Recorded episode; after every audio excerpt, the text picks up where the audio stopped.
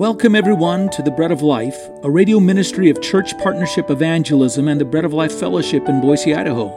I'm Joel Van Hoogen, the Executive Director of Church Partnership Evangelism. It's our joy to bring these teachings to you from the Word of God. If you wish to learn more about our ministries abroad, go to traincpe.org. And to learn about our church fellowship in Boise, go to breadoflifeboise.org. Today we continue a consideration into Romans chapter 6 verses 2 through 5. Here, Paul is directing our attention to the work of Jesus Christ in making us brand new people. The Christian is a new creation in Jesus Christ. What you might not know is that in order to make you a new person in Christ, Christ first had to put to death the old person that you were. But there's another work that takes place at the cross of Jesus Christ, and it's regeneration. It's this that Paul's talking about here regeneration. And regeneration is where God gives us a new life. God comes and He makes us new creatures. And at the cross, the work of regeneration took place. In other words, all that was required for me to be justified took place at the cross. But you know, all that was required for you to be made new as a new creature took place at the cross as well. But it didn't just involve a new birth.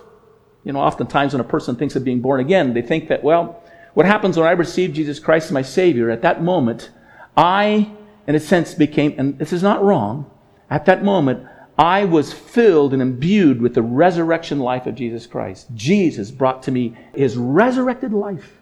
And I received the resurrection life. And we, in a sense, we trace the regenerate life, the new life we have in Christ, to the resurrection of Jesus Christ. But we have to go back a little further. The new life begins at the cross, not at the empty tomb. It begins at the cross with Jesus. Because before there could be a new life in you, the old life in you had to be put to death. You had to die. And Paul is saying here that regeneration began when the old man you were died in Christ, was put to death in Christ. And when Jesus died in some wonderful, profound way, you died as well. And so the original Greek word here in 2 verse B, where it says, we who have died, that is a verb, have died, in the aorist tense. And it speaks of a clear, definite point in the life of the believer who puts his faith in Jesus Christ where they died to sin. It wasn't an act of their self discipline.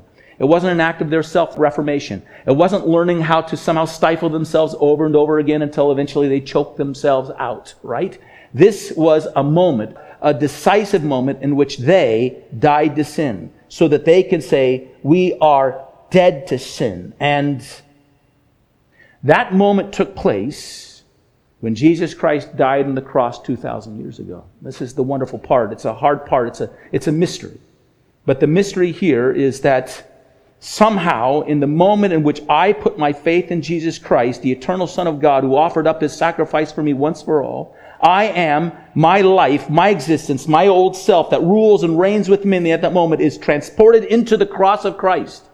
And in Christ, because I believed and trust in Him, I meet Him in His death on the cross.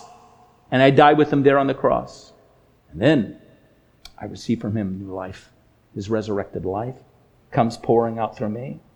But something about this is very real. It's, justification is this objective reality where God pays the penalty for my sin and then He covers me in the righteousness of Jesus Christ, and it's this objective truth. I don't necessarily experience it. But on this other side, regeneration, it's a subjective thing. It's something God does that changes the essence of who I am. It's not something that just covers me, it changes the essence of who I am. What happens is, the old man I was dies, and I become a whole new creature in Jesus Christ. And my life of holiness goes from there. And so, what Paul uses here to explain this are three phrases of experience. They are things that are experiential. They're things that impact your life. They're not just legal terms. You can be adopted and not know it, right? You can be forgiven actually and not know it. The Bible says we're seated right now in Jesus Christ in heavenly places. Doesn't feel like it, right? You can be covered in the righteousness of Jesus Christ. Doesn't always look like it, but it's true if I put my faith in Him. But when you're regenerate and born again, it shows up because the very fabric of your being is changed.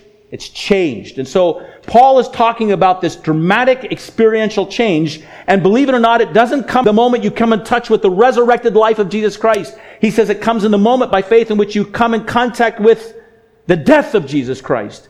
And when you come into Christ, you go into his death. Something in you dies. He describes it in three ways with three words. We're going to look at it in verses three, four, and five. And the first thing he says is this in verse three. We were baptized into his death. We were baptized into his death. The word there literally means to immerse. We were immersed into Christ's death. And so, when a person gives their life to Jesus Christ, prior to this, Paul has been describing how individuals, unsaved individuals, before they come to Christ, are in Adam.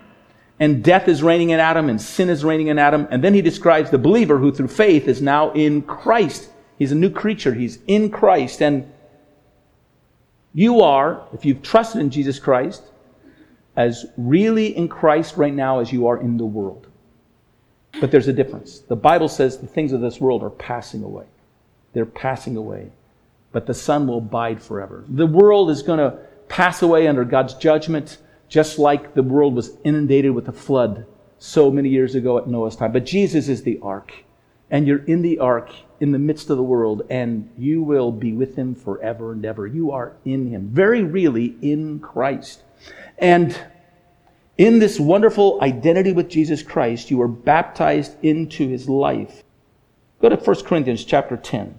1 Corinthians chapter 10, and let me read to you verses 1 and 2. 1 Corinthians chapter 10, verses 1 and 2. We're given an example of this identity we have in Christ. It's speaking about the nation of Israel as they were brought into a deep, profound identity and experience, a bonding experience with Moses. You might remember the story that the nation of Israel has come down to the Red Sea. God's own Shekinah presence is blazing like a fire before them. Then the Red Sea is parted as the Egyptian armies are coming against them, and they follow through the Red Sea, covered by this cloud of God's Shekinah glory presence leading them through the Red Sea, and they follow Moses through the Red Sea to the other side, and they walk out from their slavery. And verses 1 and 2 says, Moreover, brethren, I do not want you to be unaware that all our fathers were under the cloud, that's the Shekinah glory, and all passed through the sea, that's the heaped up waters of the Red Sea. Just imagine what that was like. All were baptized into Moses in the cloud and the sea. All of you were immersed by that experience into an identity with Moses that was profound, and which, as a result, Moses became their leader. Moses became their guide. Moses became the one they turned to and looked to. It was an immersive experience of the Israelites in which they were identified with and bonded to Moses as their leader. In this passage that we're reading right now, Paul is telling us that we are immersed into Jesus Christ. But he says that we're not just immersed into Jesus Christ, it says we are immersed into his death. Somehow, when Christ died, I was put into him and into that death, and his death became my death and was as real an experience as if I had been an Israelite who had walked with Moses through the Red Sea. I was just as really baptized and immersed into the dying of Jesus Christ on the cross as those Jews and Israelites were, in a sense, immersed to and built into a bonded identity with Moses as they walked through the waters of the Red Sea. One commentator has put it this way By trusting in Jesus Christ as Lord and Savior, we were, by an unfathomable mystery, taken back 2,000 years, as it were, and made to participate in our Savior's death. Baptized into his death. The next thing he says, in verse 4 is, We were buried with him through baptism and death, that just as Christ was raised from the dead by the glory of the Father, even so we should walk in newness of life. Now, you know, when you want to carry on a conversation and you've tried to bring it into a certain conversation, maybe you've had some disagreement with somebody and you've gone over the issue over and over again and you finally felt like it's been resolved and it comes back and they bring the issue up, you say, wait, that, that, that issue's dead, right? You say that issue's dead. No, you have to go stronger than that. You say, that issue is dead and buried right? It's not good enough to be dead. We buried that. The word here takes us together with Christ, and not only we die with him on the cross, we go in the grave with him where we're buried with him. And now the anticipation is buried into that cross that we are going to rise with him out of the grave. But first, our first contact, here's the point. Our first contact with the Savior in this new life that anticipates resurrected life is we go into the grave with him and we're buried with him as well. So something about who we are, something that we are in faith is buried with Christ in the grave. And then the third thing we find here in verse 5. In verse 5, it says that we were united with Christ. You see that it says we, we have been united with Christ in his death? And the word united there is the word and symphytos, and it means to be planted together. And so the image here now is having been buried, but it's like, it's like a seed that's been planted into the ground and buried into the ground, and then it's, what happens with it? It, it comes forth not as what it was when it went into the ground, it comes forth as this shoot, this plant that rises up, that bears fruit, and just as we were buried into the grave, and yet what comes out of the grave that was buried with Christ is not the body that went into it, but the glorified life, the resurrected life that comes out of the tomb. So we go into the ground buried together with him, it says. United together means put together like a seed in the ground with him. In order that we might come forward as a new planting and a new life. Baptism what happens in baptism? We go into the water, expressing our complete surrender and submission to Christ, and we rise out of the water in his resurrection life, and we are baptized in his death in order that we might come out of the rivers of death into life. We are buried in order that we might experience his resurrection life. We are planted in the earth in order that we might come out. You see the point? There is a dying and there's a living that comes in this that's being referred to. It's being expressed to us. When Jesus Christ died on the cross, he took something of ourselves and nailed it to the cross with him, and we died with him. So here's our application. Again, I'm speaking to the person who's born again, the person who's a professed believer in Jesus Christ. And this may seem somewhat controversial to you, and I'm not going to be able to unpack this this week entirely, but I'll, I'll have to give you time to process it and think about it. But there was something that was you, that was you, that died at the cross with Jesus Christ that died in him. And that death was real. It's not a theoretical thing. It's not an objective thing. It's not a forensic thing. It's not a legal term. It's speaking of an actual experienced thing that changed who you are. The question is what died? Well, at the moment of faith in Jesus Christ, God took the fallen, sinful, spiritually corrupted old person that was tarnished and depraved in spirit and exists in all the children of disobedience. That was you. He took your sin nature and God nailed it to the cross of Jesus Christ. And the person you were died with Jesus.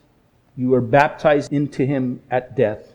You were buried with him at the cross. You were united with him in that planting at death. And at that time, your old self, your old nature, that sinful person you once were, once and for all, was done away with. You died. That's what he's saying you died. It's been crucified. He doesn't say you crucify it, you work at it. You just keep crucifying yourself over and over again. You just keep dying to yourself over and over again. You just keep. Tr- he doesn't say that. He says it died. It died. And in fact, you'll see this over and over again. Whenever you read the passages that talk about the old man, it doesn't refer to it. There are some translations that are not good. If you look at it, the, tr- the verb is always in the aorist. It's speaking of something that happened in the past that was definite and solid and firm, that has continuing impact on the way we live from here on out. So on the cross, your old self died, your sin nature died, and the Christian no longer, and this is the part that might be startling to you, does not have, in a sense, a sin nature. Thank you for joining us at the Bread of Life, where we gather to feast on God's Word. If these messages are feeding your soul, let us know. Go to breadoflifeboise.org and follow the links to contact us with a message of encouragement. Until the next time, may God bless you.